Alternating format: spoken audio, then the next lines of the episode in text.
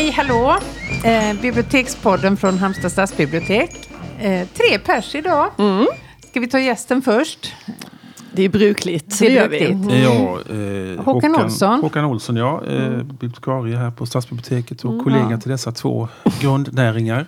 Sakkunnig i allt där vi bara har de mest ytliga fragmentariska kunskaper. Där besitter Håkan djupet. Nå, ja. Men det var väldigt fint sagt. Ja, så fint är sagt. det. Är så sant. nöjd. Hade det här varit tv så hade alla kunnat se hur nöjd och glad Håkan ser ut. Och Ja. Elisabeth Skog hör vi där. Jajamän. Och här är Jeanette Malm då. I Mm, jag vanlig ordning. Eh, idag ska vi ta oss an lite strider. Mm. Och det tycker vi är jätteroligt. För att eh, litteratur ska vara på liv och död. Och strid det ger liksom lite märg åt det hela. Eh, och närmare bestämt poesistrider.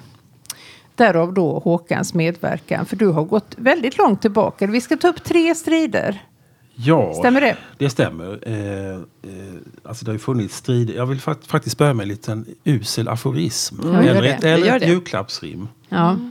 Poesi, Har du skrivit den själv? Absolut. Mm. Poesistriderna förgår. Men poesin består. Ja, du är ett oupptäckt eh, författarämne. Nåväl, eh, så det har funnits konflikter egentligen så länge som det har skrivits poesi. Och så ska Mm. det kanske vara. Men vi, vi går ner- till tidigt 1800-tal. Eh, när fosforisterna eh, sätter De an har man inte tonen. hört på ett tag. Nej, de är inte så... Atterbom är en av de främsta personerna bakom den här rörelsen. Och de hade en tidskrift också. Och de vände sig mot, mot upplysningsidealets eh, poesistil kan man säga. Alltså klarhet, eh, didaktiska drag. Eh. Man kan säga att det var Atterbom mot Källgren. Och sen så kom istället nattsidan, och drömmarna och det intuitiva in. Ja, ni vet hela konflikten romantik mot, eh, gentemot upplysning. Var utspelade sig denna strid då? Ja, den, den var ju så att säga kanske inte precis i dagspressen för någon sådan Nej. fanns ju inte. Utan det var liksom i de lärda tidskrifterna. Det tog ett tag mellan varje replik. Det tog ett tag med varje replik. Twitter-mängden var Det, var, rätt så det låg i liten. sin linda. Den låg i sin linda. Men den satte, satte tonen. Sen har vi naturligtvis många andra strider också. Men jag hoppar... Men du, jag måste bara, kan man Ja. säga att någon vann den Det här? är precis vad jag tänkte Ja, fråga. den vanns ju då av, av eh, fosforisterna. Som, Ja, därför att den romantiska eh, poesin tog ju över från Ja. 810-talet och framåt. Vi har ju mm. Attebom som vi sa, Stagnelius naturligtvis och sen Ja. flera andra också. Stagnelius kanske det allra främsta exemplet. det var en rättvis vinnare. Ja, det tycker jag nog. Eh, Men, men ofta är det så att, att en kraft provocerar en motkraft. Och det är kanske det vi ser även i, i dagens eh, poesidebatt som vi ska komma till så småningom. Ja. Sen kan vi hoppa långt fram i tiden till den så kallade obegriplighetsdebatten på 40-talet. Ja. Det är nästan min favorit. Ja, eh, och där ska man sätta några namn så kan man sätta Erik Lindegren mot Sten Selander. Sten Selander var en bemärkt kritiker, jag tror det var i Svenska Dagbladet. Och han odlade... Och en- själv. Han var själv i Oj. Ja, och Oh, han ja. spelade kula. Det, Han kan spelade jag. kula. Ja, Eh, det är en dikt som handlar om Ja, en han, var gosse. en, han var en, en hedlig man men, men han stod för ett, ett, eh, en, en, eh, en poesi som var på väg ur tiden kan man säga. Rätt så traditionell, lite provinsiell. Alltså det doftade av Anders Österling som var förvisso väldigt bra men Var det lite för idylliskt? lite idylldiktning, ja precis. Eh, Så nästan lite pekoral Eh, Det finns, eh, det finns lite av den varningen. Ja. Eh, och- Och sen hade vi ju redan på 30-talet kom ju Ekelöf och vi hade de finlandssvenska modernisterna. Eh, Men just när De obegripligt... anklagades för att vara obegripliga. Ja, eh, de var svåra i alla fall. Men, men det tog skruv på 40-talet eh, när eh, Erik Lindegrens Mannen utan väg släpptes. Men du var, den- förhärskande tanken innan där, det var att det, liksom, att det skulle vara... För så tänker man ju inte nu att lyrik i första hand ska vara begriplig. Liksom, men det var ett argument att den inte var det. Ja, För det var det. den- Eh, därför att den nya lyriken eh, var... Alltså fatalismen är ju liksom universellt syftande, den är pessimistisk, den är ett svar på tidsandan. Eh, den är full av litterära allusioner, den är väldigt metaforik, bilden står i centrum. Eh, och den är påverkad av surrealismen, vilket ju säger att den är, den är rätt svår. Man måste liksom lä- Lindgren talar om att läsa i bilder.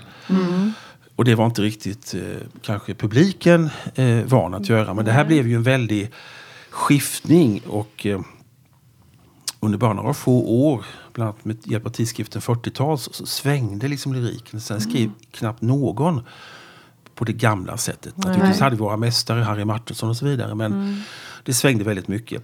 Ett intressant inslag här var ju eh, skämtpubliceringen av Camera Obscura.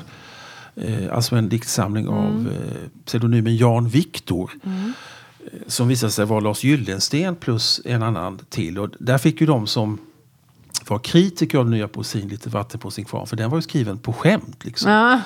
De hade Och- bara och vad- hittat, klippt och klistrat och Ja, hittat på. Eller? svårbegripligt. Alltså använt liksom bilder som, som låg i tiden. Sen hör ju saken till, hör till saken att Gyllensten, Han kunde ju också. ja han var ju en författare, eller på väg att bli i alla fall. Men syftet med, med det var att... Att driva lite med Det är kritiken kan ungefär man som säga. när man lämnar in en tavla till konstsalong som är målad av en apa. Lite så. Ja. Lite grann Lite så. så. Och så får den strålande Ja, recension. och det fick den också eh, av en, en del. Sen är den faktiskt eh, läsvärd i all sin, sitt skämtlynne. Men det visar ju lite grann att det är lätt att fastna i en form. Och det gjorde ju även...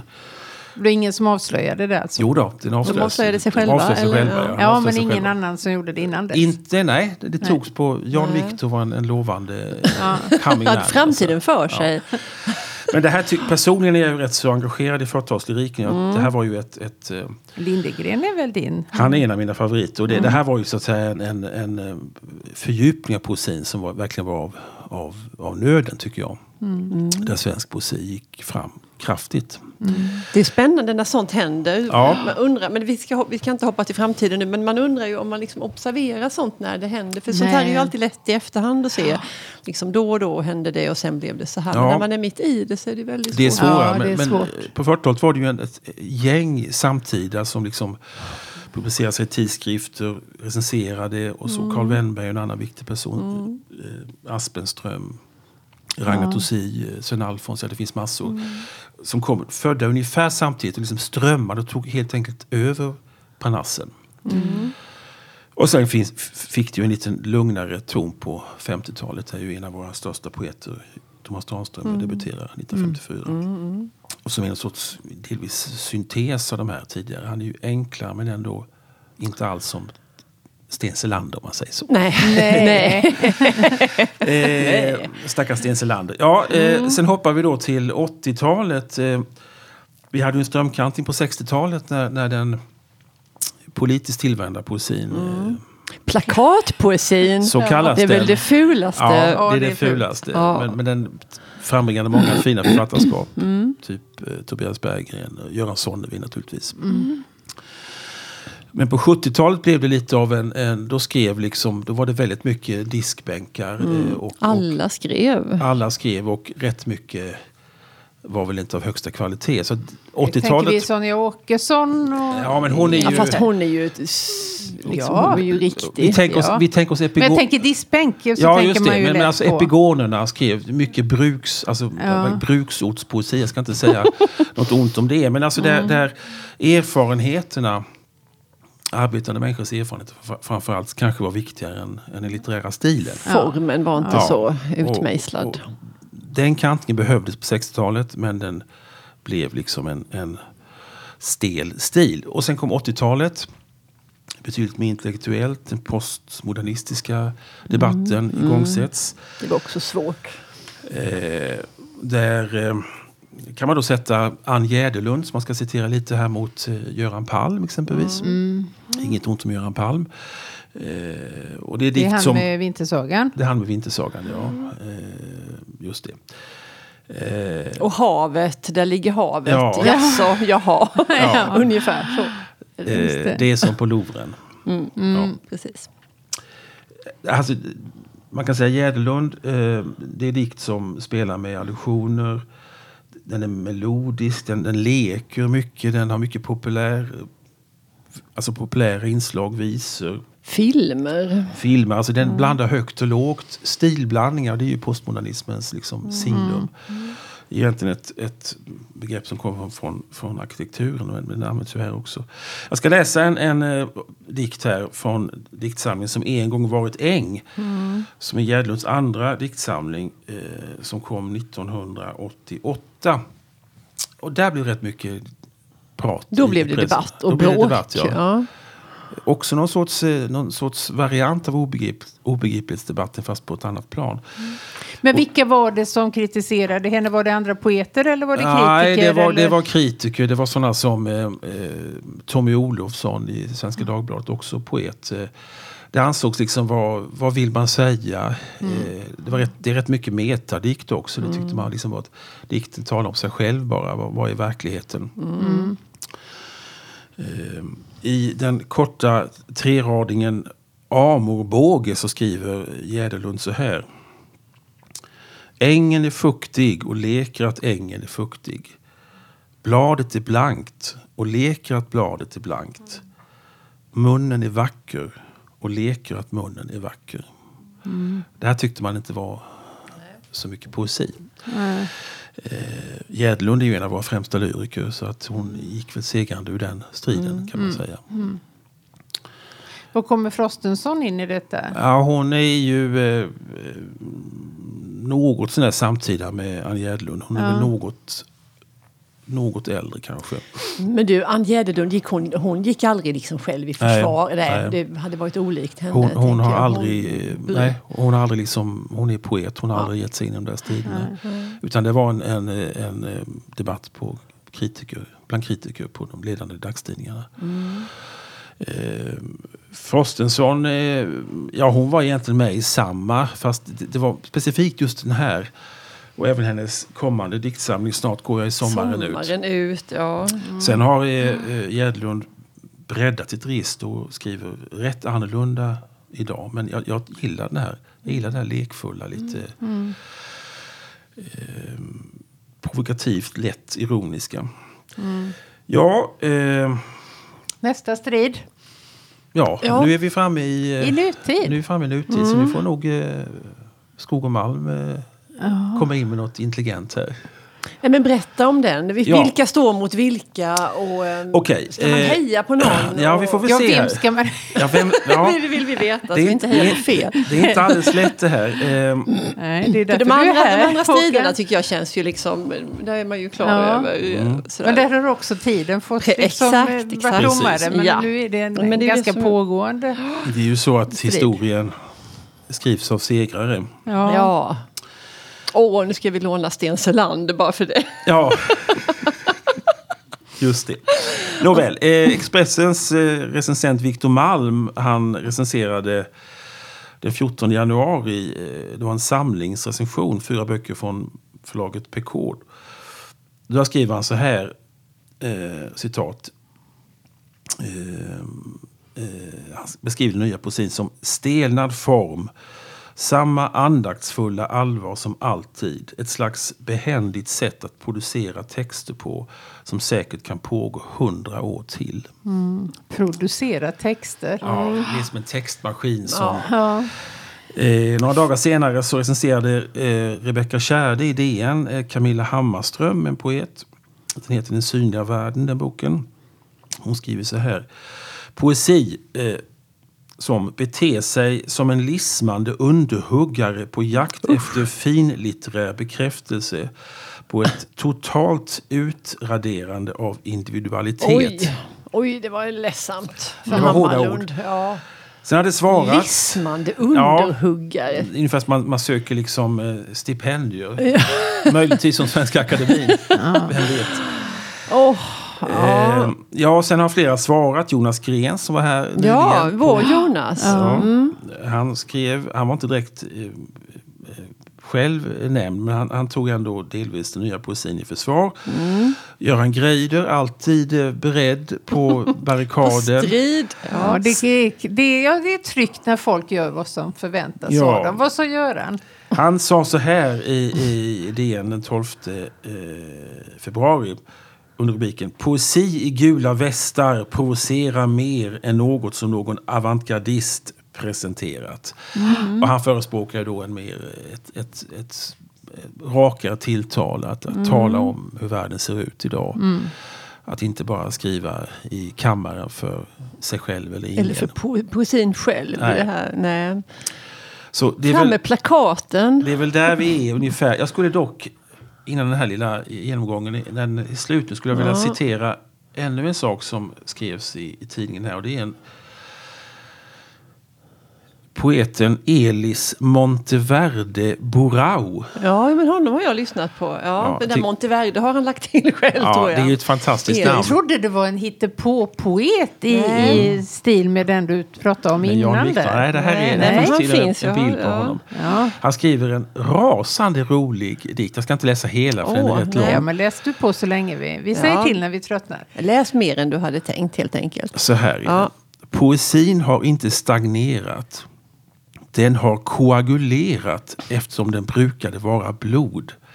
Poesin säger anything goes eftersom Erik Helmersson börjar citera Gertrude, Stein i sina ledare. Poesin behöver en rubbad ledare som kan skrubba din världsbild renare.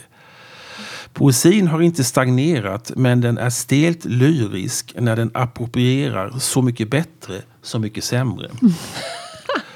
Jag läste en recension en gång men eftersom den inte förhöll sig till poesins Twitterkonto så började jag att kaskadspy helt okontrollerat. Jag skojar.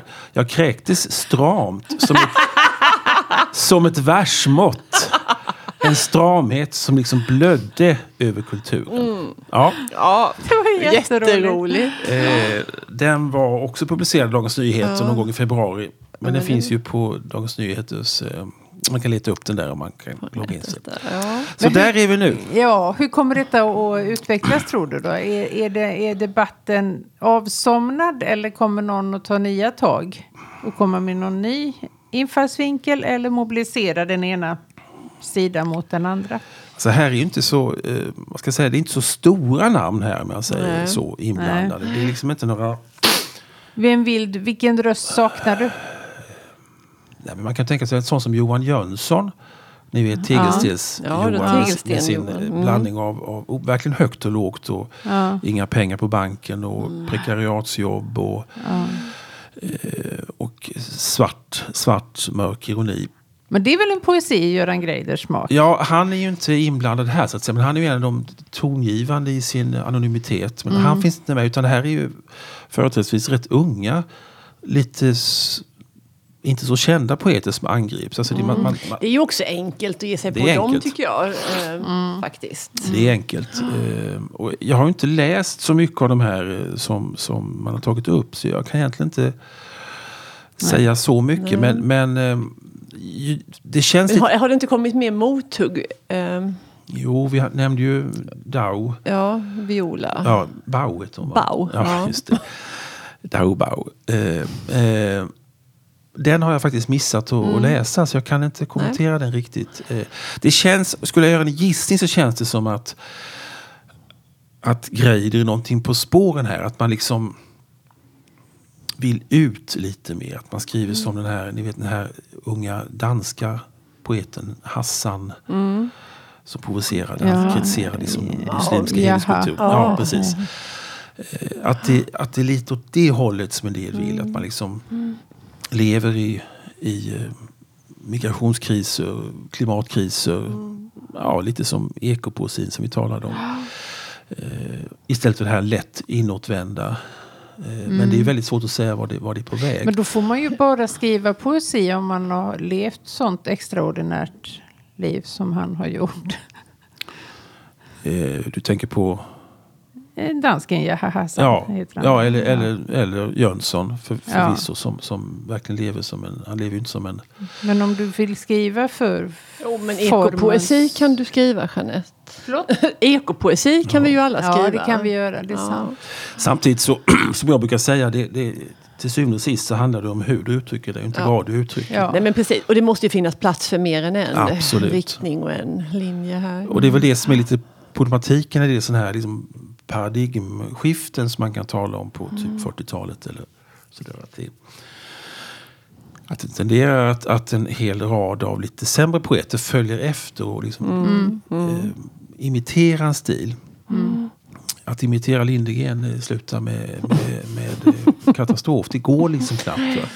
Utan det, det, det är de som är högst upp. De, de kan skriva, de pekar ut riktningen. Så Det är väl alltid faran med det. De riktigt bra namnen, de klarar sig ju alltid. De står liksom ovanför Ja. det här. Utan det, det är liksom de här medelpoeterna, det gäller ju som all litteratur, som tenderar att då kanske tappa sin röst om de nu har haft någon. Så strider är bra, men strider får också med sig att det, det blir liksom eh, någon som vinner och eh, ja, jag kommer att tänka på Edith Södergrans debutsamling eh, dikter. Hon skriver ett fantastiskt förord där Ja. om att eh, väldigt Är det där hon skriver det här? Ja, jag, jag gör mig inte mindre än jag är. Understår mig inte att göra Nej. mig mindre än vad jag är. Ja. och hon, tyst, den fick, hon fick ju skarp kritik för detta. Och sålde ju knappt någonting och, och så. Men eh, eftervärlden, Och vem minns de där kritikerna? nej, Nej. nej. Nej. precis. Så att, eh, men i dagens, sen tror jag också det har lite grann att göra med att, att det, poesi idag är ju, är ju naturligtvis den tryckta boken men, men, men det är så mycket annat också. Där finns också en liksom strid. Är man riktig poet om man står stand-up poetry, eh, publicerar sig digitalt, eh, Twitterpoesi. Alltså det, det är också en fråga om var mediet tar vägen någonstans. Det tror jag kan finnas lite här också. Mm, men det är också härligt som du sa i början där Jeanette, att det blir strid och att det här sätter känslor i, i eh, svallning och att, ja, upprördhet och knutna händer och kiv. Det hade ju varit väldigt tråkigt om, om ingen Om brydde ingen brydde sig Nej. någonsin. Det hade ju varit förödande. Ja, sen är det ju alltid... Eh, alltså det finns ju få saker som är så uppmuntrande som att läsa en sågning. Nej. En, en, en välformulerad Nej, Ja, sågning. men nej, precis. Det är verkligen Ja. njutningsfullt. Sen Lisman- kanske det inte är det om man är... Nej, men alltså lismande Orsaken till det. på jakt Ja. efter finlitterär Ja, bekräftelse. det var ju väldigt snyggt, det var ju Och skitsnyggt. Hon har ju suttit och, och filat lite med den och fått in en sån här uppercut som sänkte motståndaren pang bom. Liksom. Så att där vill man ju se mer av. Det är lite lågt, men det är, samtidigt är det... Jag menar, stri, ta Strindbergsfejden, den var ju fantastisk. Man skulle nästan varit med på den tiden. Var det Heidenstam? Det var ju Heidenstam versus Strindberg och eh, bland annat. Eh, och i Svarta fanor så han döper om Ellen Key till något annat elakt. Det gick Ja, Geijerstam. det. Alltså de Illa kamouflerade. illa kamouflerade, alla kunde läsa vilka det var. Och ett- med rasande frenesi så tar han livet av, av alla och en var. Men det finns ju ändå något, något lustfyllt i detta. Ja. Nej, men jag, jätte, jag känner mig också upplivad av alltihopa och vårt samtal. Ehm, men vi tackar för idag och vi kommer säkert att kalla in dig snart igen Håkan för någon annan Vi har fler fördjupning. luckor. Ja, vi har ju krim, krimipoesin. Den kriminologiska poesin, den väntar jag på att bli inbjuden Ja. till. Kära nån, jag visste inte ens att det den fanns. Nej. vi måste googla Jeanette. Den kommer att finnas, jag lovar. Ja, Krimipoesin. härligt. Ja, vi Tack så emotser mycket. detta. Tack och hej. Tack och hej. Tack.